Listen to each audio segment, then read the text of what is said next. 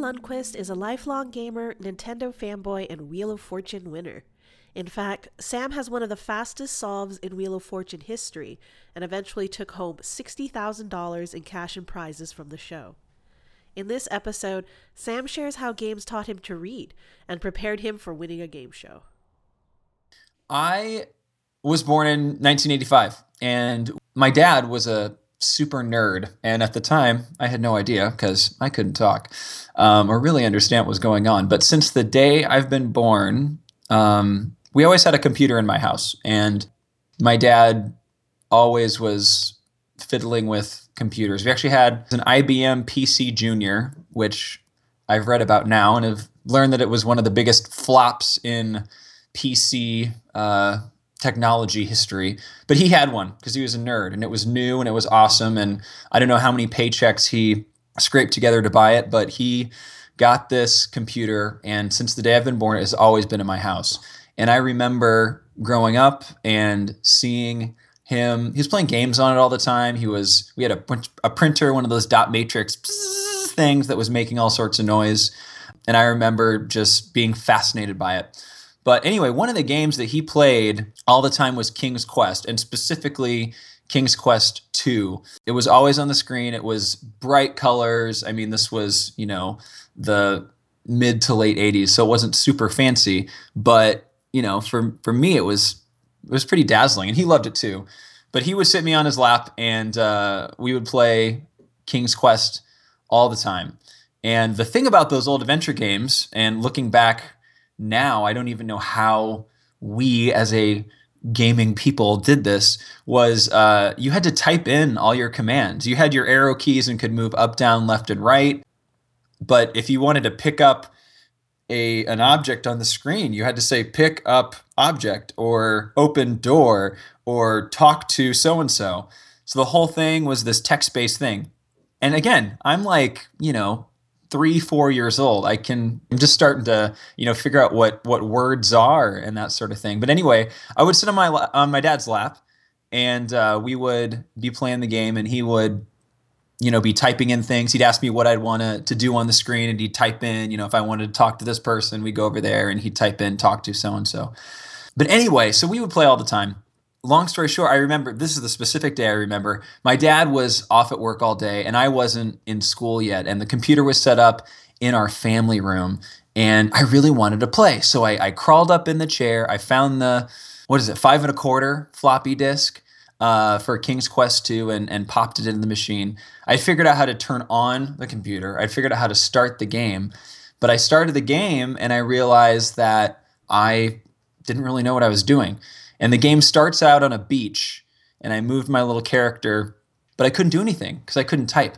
So I had my mom, who was there that day, she wrote me up on just a eight and a half by 11 sheet of paper. She wrote up a bunch of words. She wrote talk, pick up, walk, uh, open door, like all the commands that I needed.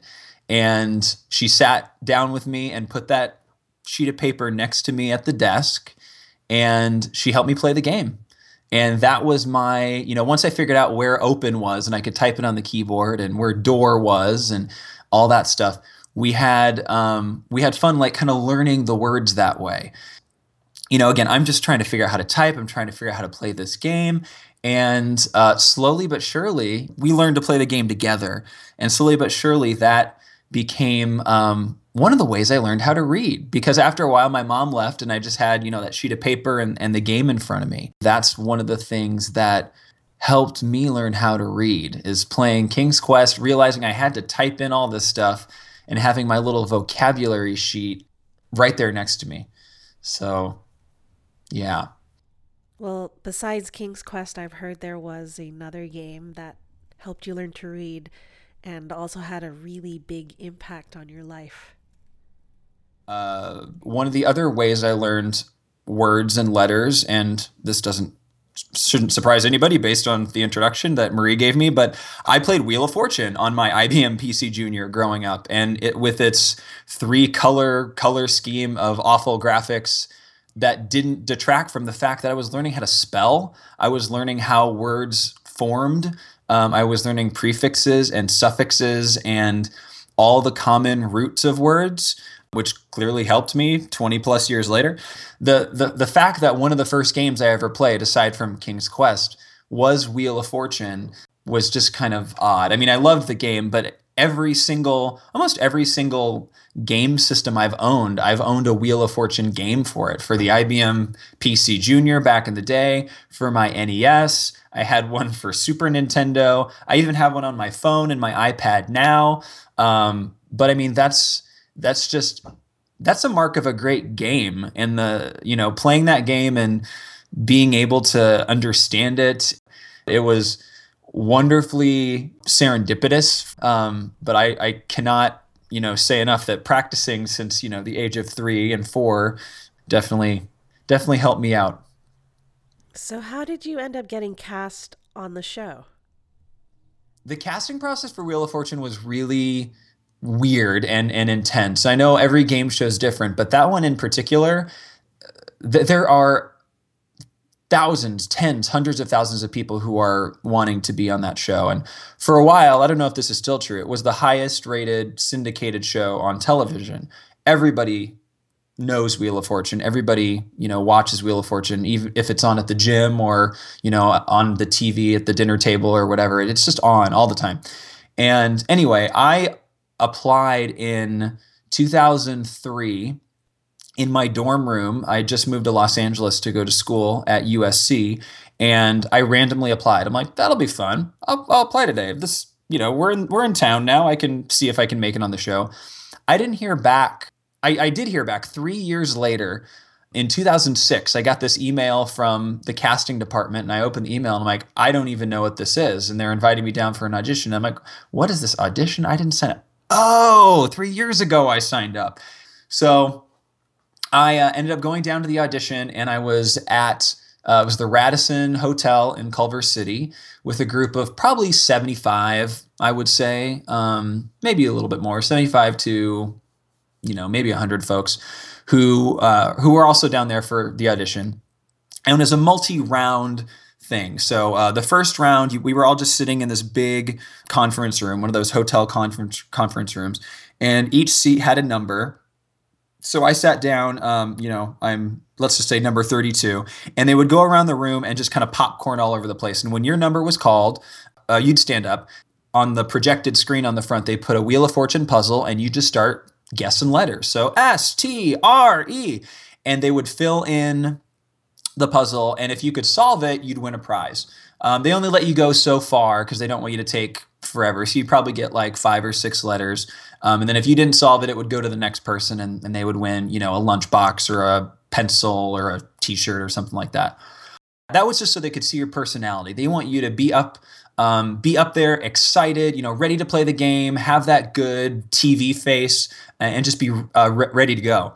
After that was round two and that was a little bit trickier. It was actually a written test, uh, believe it or not, and it was basically like eight pages of Hangman because uh, Wheel of Fortune is just Hangman with a wheel. So they would give you the category and they would have um, the puzzle there with some of the letters filled in, and they would let you know what letters had been picked, so you could kind of, you know, gauge what letters were left.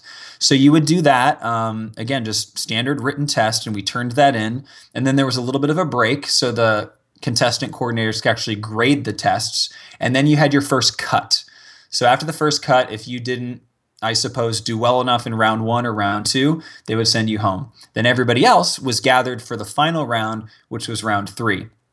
Round three was um, more like the game show. They brought us up in in groups of three to the front of the room.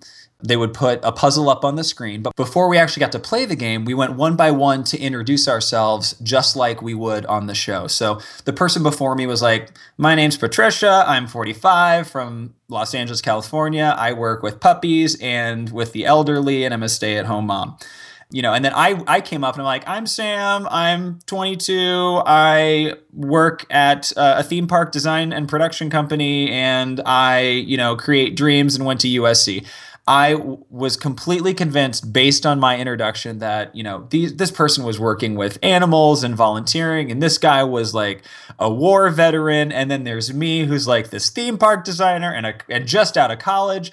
Why would they ever want me on the show? So I was convinced kind of then and there, like, this is not going to happen. Anyway, long story short, once we did that, we started playing the game. And so one by one, we would go. Um, and again, just guest letters. They actually had a paper wheel that one of the coordinators would spin. So it was a little bit more like the real game. And we would, you know, guess our letters and again, try to solve the puzzle. And the goal here, again, was just to be to be good at the game, but also to be good for TV. So they wanted to see us pretend to spin the wheel. So we pulled out, you know, got our arms out and pretended to spin the giant wheel. We got really excited when we won. We got disappointed when we didn't get the right letter. We wanted to be good television. That's what they told us. So they wanted to see our personalities. So after that round, I actually did really well that round now that I think about it. I solved two puzzles. Um, one was about tennis, and then one was uh, presidential quote or something like that. Anyway, not important. But anyway, so after that, they sent us home. You didn't get any information that day about whether or not you were going to be on the show. And I remember leaving the hotel and I called my mom right after. And I said, you know, I this was super fun, but I'm not going to get on the show. And um, you know, we laughed about that. And I was, you know, it was a fun day. Even just that experience was pretty flippin' cool. So I headed home, and then I think just a couple weeks passed, maybe a month, and I got a letter in the mail that said, Congratulations, you've been selected as a contestant. And uh, we want to have you down on the show sometime, and we'll get in touch with you more as uh, you know the weeks roll on to schedule your time. That was it, and I was cast. It was about a four-year process from the time I randomly applied online to the time I actually got on the show. So pretty intense timeline of of Wheel of Fortune craziness. Well, how does it feel to have one of the fastest solves in Wheel of Fortune history? well, I didn't even know I was one of those until one of those other so recently there have been a lot more Wheel of Fortune people like that just pop up on like CNN like somebody solves it with one letter and then somebody solves it with two letters and so I was on YouTube watching one of those videos and on the you know recommended or related videos it said you know top five solves of all time. And i'm like and it was an official wheel of fortune video. And i'm just like uh, well what are the you know these are they're all coming out so quick now. I wonder what ones they picked from all time. And i clicked it and sure enough i was number five of five top solves. And it was just like it was hilarious because like i I, I, I kind of forgot have forgotten about it, but it pops up all the time. Like people ask me about it all the time. It's one of the things that people really remember. And it's just like, I will say this. Above and beyond it being like a top five of all time, it is one of the coolest things that has ever happened to me. Just because that that show like I said, like eh, I've always played that game. I played it on the computer. I played it with my grandma. I watched it with my grandma like for years and years and years and years. So above and beyond being one of the top solves, like it is just so crazy cool that I got to be a part of the show but to win and to like be one of those top solves is just like really weird awesome icing on the cake. And i got to watch it with my grandma you know when i was on and everything and she was just so happy and proud and that that was the coolest part. Last question. Pat sajak and vanna white cyborgs or vampires? I'm well you can't air this, Marie, because I feel like if, if they ever heard me, I don't know. Really? no, here, here's what I will say. They are the most, um, let me just say this. They are some of the dearest people that I've ever met. And it's not like we're friends. I met them for a 20 minute television show and they do that every day for a living. But they're super kind and like, I they they haven't aged at all, like since day one. So in I'm gonna go ahead and say cyborgs because there's no way. Like they just have not aged at all, at all, at all. And they're not sparkly enough to be vampire. That's the thing, right? Sparkly vampires.